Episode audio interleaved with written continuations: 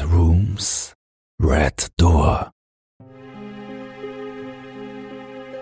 Der Haussegen hängt schon seit geraumer Zeit schief.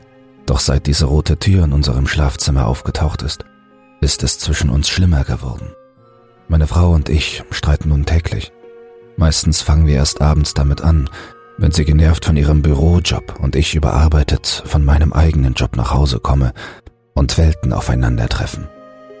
Eigentlich passen wir nicht zusammen. Sie ist eine Schickimicki-Braut, die sich selbst mit dem Teuersten vom Teuersten nicht zufrieden gibt. Und ich bin ein einfach gestrickter Mann. Genau das war es, was uns anfangs aneinander angemacht hatte. Sie wollte einen Kerl, der sich gerne die Hände schmutzig macht, anpacken kann und ausgefranste Holzfällerhemden trägt. Und ich ein Püppchen zum Verwöhnen und Beschützen. Einfach eine, die gut neben mir aussieht und ein bisschen hohl in der Birne ist. Hohl in der Birne ist meine Frau zwar nicht, doch Püppchen ist sie durch und durch. Jedenfalls ist diese rote Tür nun das Epizentrum unseres Streits. Denn ich sehe sie und meine Frau sieht sie nicht. Tatsächlich denkt meine Frau von mir, ich würde sie verarschen oder oder gar mit dieser roten Tür in den Wahnsinn treiben wollen. Ersteres ist völlig an den Haaren herbeigezogen, gegen letzteres hätte ich nichts einzuwenden. Von mir aus darf meine Frau wahnsinnig sein, sofern sie wahnsinnig verrückt nach mir ist. Doch wie das so ist, wenn man sich ständig streitet, bleibt doch sowas wie das Sexleben völlig auf der Strecke. Seit diese Tür in unserem Schlafzimmer aufgetaucht ist, dreht sich alles nur noch um sie. Ich meine, es ist schon ungewöhnlich, wenn man von einem Tag auf den anderen plötzlich eine Tür mehr im Schlafzimmer vorfindet. Besonders, wenn sie sich von allen anderen Türen im Haus unterscheidet. Mal davon abgesehen, dass die Tür rot und aus Metall ist, ist sie auch noch an einer Wand erschienen, hinter der sich kein anderer Raum befindet. Ich habe in den Bauplänen nachgesehen.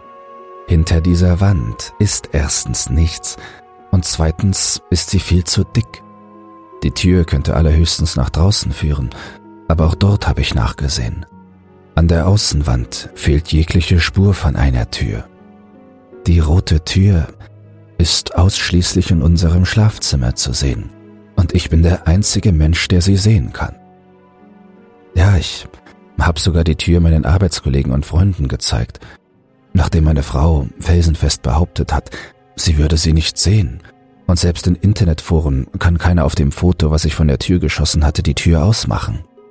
Man könnte nun die steile These aufstellen, dass ich der bin, der in den Wahnsinn getrieben wird und allmählich den Verstand verliert. Keine Ahnung, ob dem so ist, aber diese Tür macht mich fertig hauptsächlich weil ich wissen will, was sich hinter ihr verbirgt und warum nur ich sie sehen kann. Die Verlockung ist groß gewesen, sie einfach einmal zu öffnen. Ich hatte meine Hand auch schon an der Klinke.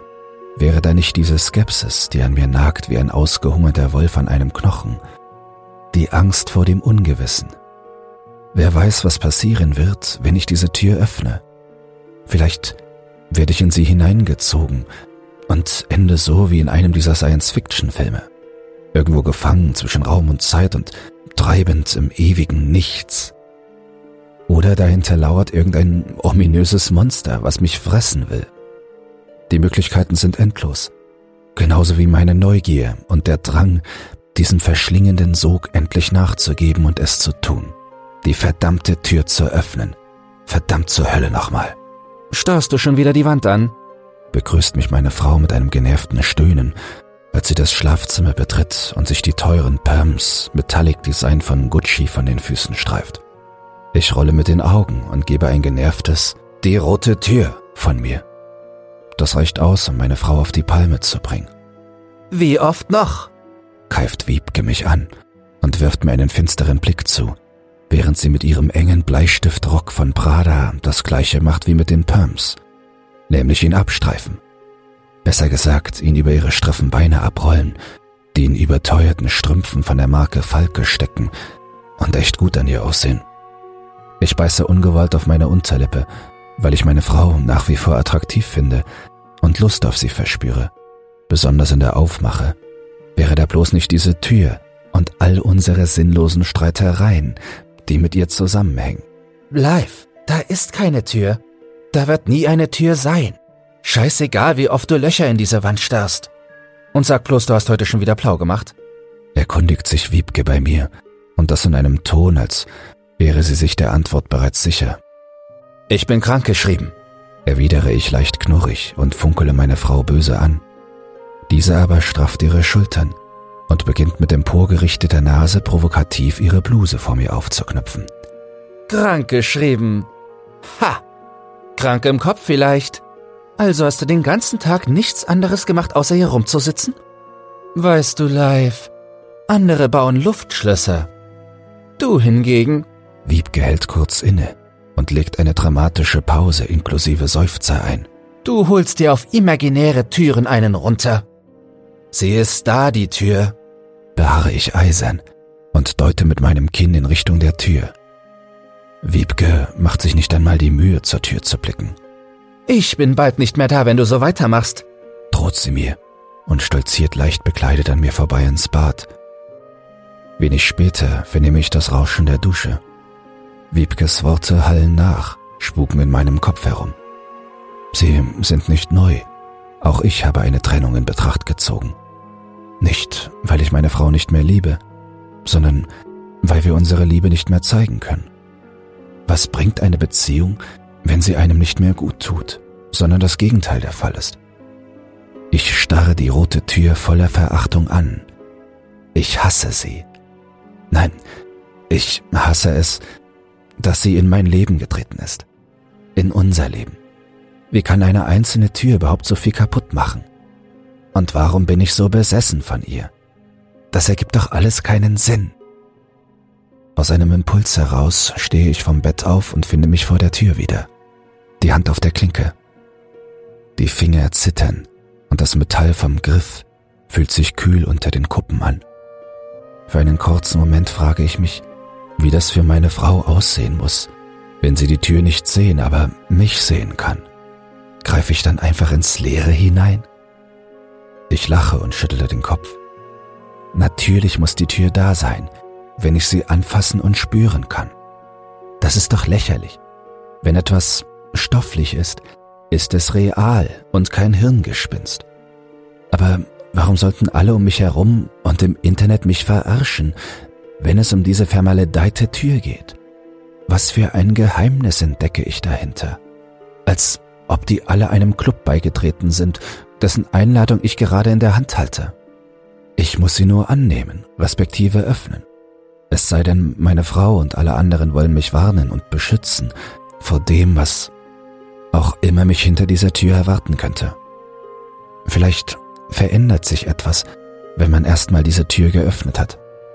Etwas, was nicht mehr rückgängig zu machen ist. Irreparabel sozusagen. Ich spähe über meine Schulter zum Bad. Die Dusche ist immer noch zu hören. Ich glaube, ich drehe wirklich durch, wenn ich jetzt diese Tür nicht öffne. Es macht mich irre, nicht zu wissen, was es mit dieser Tür auf sich hat. Und wieso ist sie überhaupt rot? Hat dieses Rot etwas zu bedeuten? Ich überlege. Rot ist eine Signalfarbe, eine Warnfarbe. Eventuell sollte ich lieber doch die Finger von dieser Klinke lassen. Doch was dann?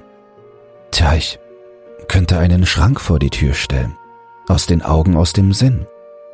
Und wäre sie fürs Erste aus meinem Sichtfeld verschwunden, könnte ich anfangen zu ignorieren, dass sie da ist. Sie einfach ausblenden. Mein Leben weiterleben wie zuvor und versuchen, meine Beziehung zu retten. Oder ich öffne sie und lüfte das Rätsel. Die Beziehung ist ohnehin zum Scheitern verurteilt, spätestens dann, wenn Wiebke erfährt, dass ich heute meinen Job wegen dieser Tür verloren habe korrigiere, wegen meiner Obsession an dieser Tür. Ohne Job kann ich Wiebkes Schickimicki-Scheiß nicht mehr finanzieren, den sie sich mit ihrem Bürojob niemals leisten könnte. Und manchmal habe ich das Gefühl, sie mag ihren Schickimicki-Scheiß mehr als mich. Ach egal, wie heißt das so schön? No risk, no fun.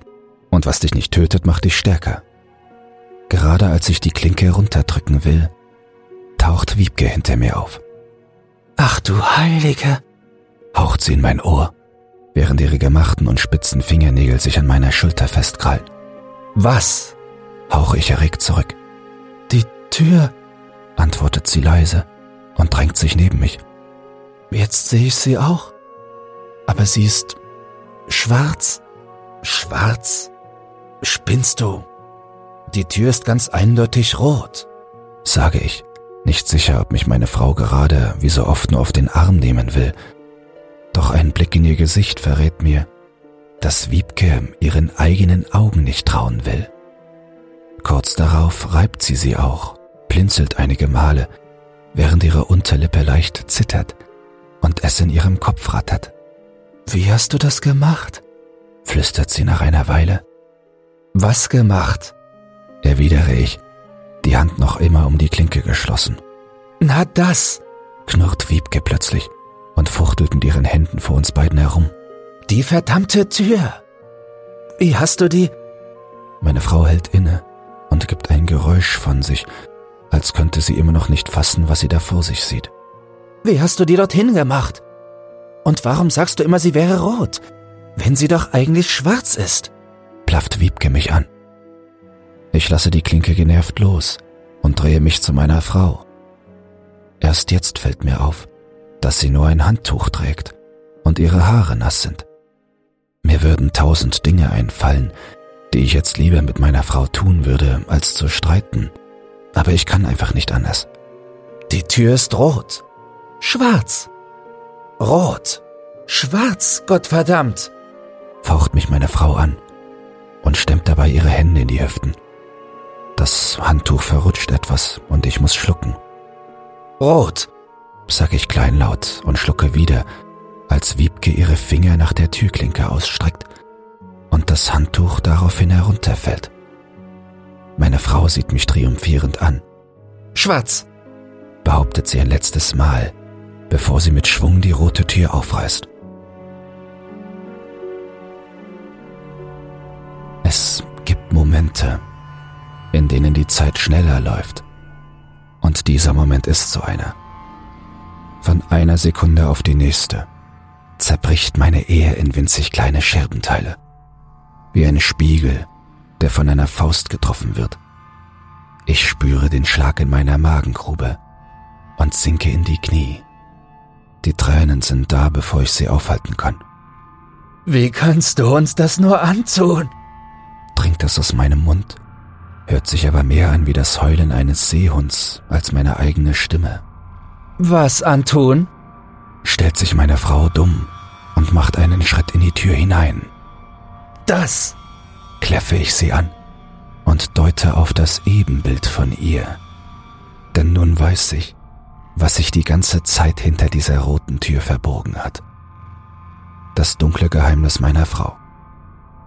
Die Tür, scheint offenbar eine Pforte zur Wahrheit zu sein. Ja, das muss es sein. Das, was Wiebke die ganze Zeit vor mir versteckt hat. Die Affäre mit ihrem Boss. Hinter dieser Tür sehe ich meine Frau in ihrem Bleistiftrock, der bis zu ihrer Hüfte hochgeschoben ist, und ihren Chef, wie er sie auf seinem Schreibtisch von hinten fickt. Hier ist ja gar nichts. Einfach nur ein leerer schwarzer Raum. Meint die nackte Version meiner Frau. Klingt beinahe schon enttäuscht und läuft auf den Schreibtisch zu, auf dem die andere Version von ihr unter ihrem Chef liegt. Mein Hirn kommt nicht ganz damit klar, meine Frau doppelt zu sehen und schon gar nicht mit dem, was hinter dieser Tür abläuft. Das ist also für dich gar nichts? Knorre ich wische mir die Tränen aus dem Gesicht und rappele mich auf. Die nackte Wiebke sieht mich verwirrt an. Was zum Teufel läuft mit dir nur falsch, Leif? Was mit mir falsch läuft? Zische ich und stampfe auf die nackte Version meiner Frau zu. Was mit mir falsch läuft, fragst du? Wer von uns beiden lässt sich denn hier von seinem Chef durchficken, hä? Die Verbitterung schwingt in meiner Stimme mit und ich verfluche mich dafür, nicht hart bleiben zu können? Warum kann ich nicht einfach nur wütend sein? Von mir aus auch gleichgültig. Ich komme mir vor wie ein Weichei, wie ein halber Kerl, der seine Frau nicht befriedigen kann und sie es sich deshalb woanders besorgen lassen muss. Es tut weh in meiner Brust, so weh, als hätte diese Tür mir mein Herz rausgerissen. Vielleicht ist sie deshalb rot, die Tür, weil sie Herzen killt. W was meinst du? stammelt meine Frau, als ich mich vor ihr aufbaue, wie eine undurchdringbare Wand. Ihre zarten Augen sehen mich angsterfüllt an, und von der starken Frau, die ich liebe und begehre, ist plötzlich nicht mehr viel übrig. Sie schaudert und macht sich ganz klein. Was hast du da gesagt, Live? wiederholt Wiebke leise, weil von mir nichts mehr kommt. Ich starre meine Frau an. Du hast mich schon verstanden, sage ich tonlos. Das ist nicht so, wie du denkst, bekomme ich die Standardphrase von ihr zu hören. Nicht so, wie ich denke. Ha. Ich beginne zu lachen und deute auf den Schreibtisch, auf dem die andere Version meiner Frau noch immer gefickt wird. Ich muss nicht denken, wenn ich es direkt vor mir sehe. Wiebke blickt schüchtern an mir vorbei zur Stelle, auf die ich zeige. Dort ist nichts live, piepst sie wie ein Mäuschen. Jetzt sind wir wieder an diesem Punkt angelangt. Ich sage, dort sei etwas, sie bestreitet es. Ich bin es leid, mit dir zu streiten, murmle ich, drehe mich resigniert von der nackten Version meiner Frau weg und werde gleichzeitig Zeuge davon, wie die andere Version meiner Frau auf dem Tisch liegen bleibt, als das Arschloch mit ihr fertig ist. Der Reißverschluss der Hose ist zu hören und das Weinen meiner Frau. Ich brauche einen langen Augenblick, um zu realisieren, wobei ich gerade zugesehen habe. Und der Stein fällt erst, als der Wichser meine Frau als eine billige Hure betitelt. Doch dann brennen alle meine Sicherungen durch und es passiert genau das, was Wiebke an mir liebt. Ich mache mir die Hände für sie schmutzig. Und wie ich sie schmutzig mache. Ich packe das Arschloch von einem Chef am Kragen und donnere seine selbstgefällige Visage gegen die Tischkante. Ich liebe das Geräusch, das seine Knochen machen, als ich seinen Arm nach hinten reiße und ihm die Schulter auskugele. Und ja, ich stehe drauf, dem Mistkerl zwischen die Beine zu greifen, obwohl ich nicht schwul bin. Seine Eier zwischen meinen Fingern zu zermalmen, macht mir trotzdem Spaß. Aber das reicht mir nicht. Für das, was dieser Hurensohn meiner Frau angetan hat, soll der Bastard bluten. Ich schnappe mir den Tacker vom Tisch, nehme den Kopf des Idioten in den Schwitzkasten und verpasse seinen Augenlidern ein paar Klammern. Und weil aus dem Mund sowieso nur Scheiße rauskommt, stopfe ich dem Schwein mit den übrigen Klammern das Maul und lasse ihn schön schlucken. Wer röchelt, hat noch nicht genug gehabt.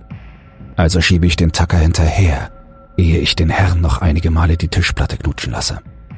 Ich suche den Tisch nach weiteren Spielzeugen ab, weil es an dem Idioten noch mehr Löcher zu füllen gibt, aus denen nur Scheiße rauskommt.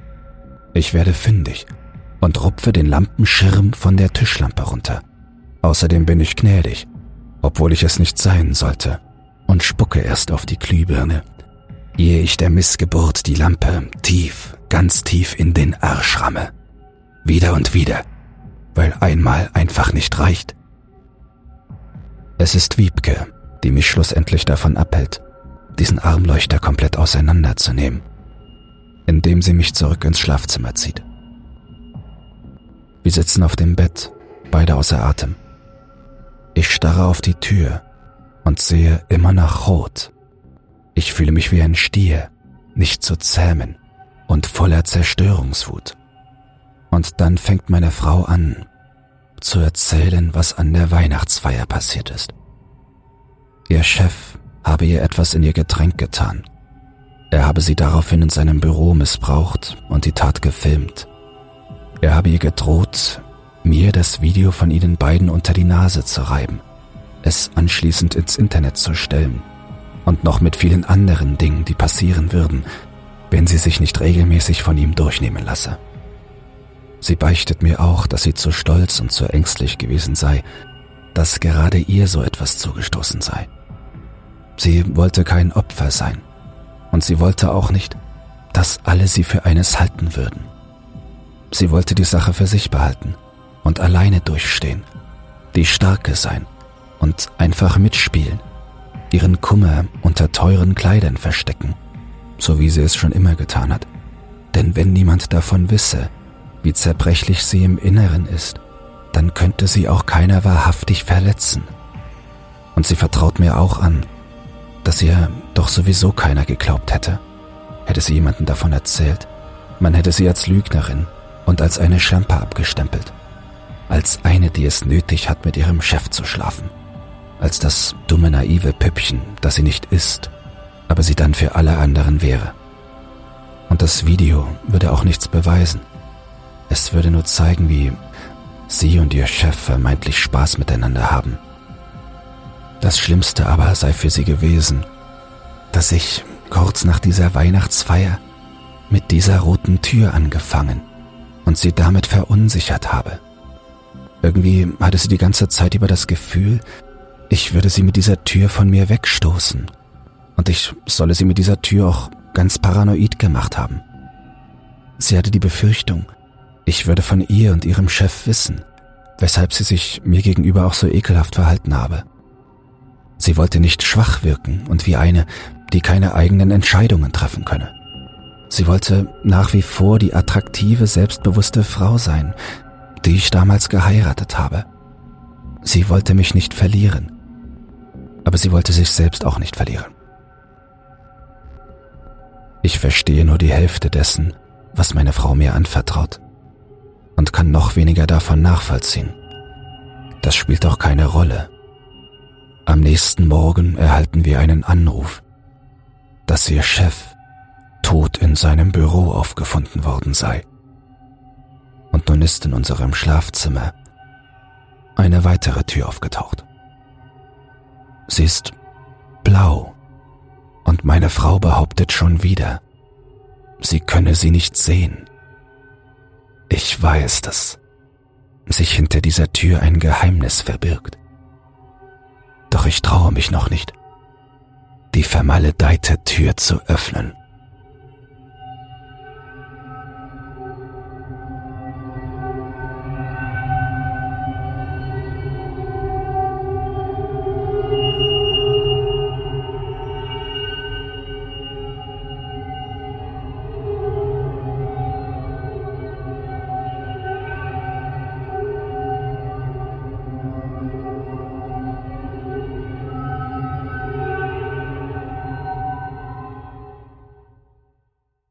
Gute Neuigkeiten. Creepypasta zum Einschlafen ist für den Publikumspreis beim Deutschen Podcastpreis nominiert. Wenn du meine Arbeit zu schätzen weißt und mit nur zwei Klicks an der positiven Entwicklung des Podcasts beteiligt sein willst, dann würde es mich sehr freuen, wenn du für mich abstimmen würdest. In den Show Notes findest du einen Link zur Abstimmung. Dabei ist keine Registrierung oder dergleichen erforderlich. Einfach auf Jetzt abstimmen klicken und fertig ist die Laube.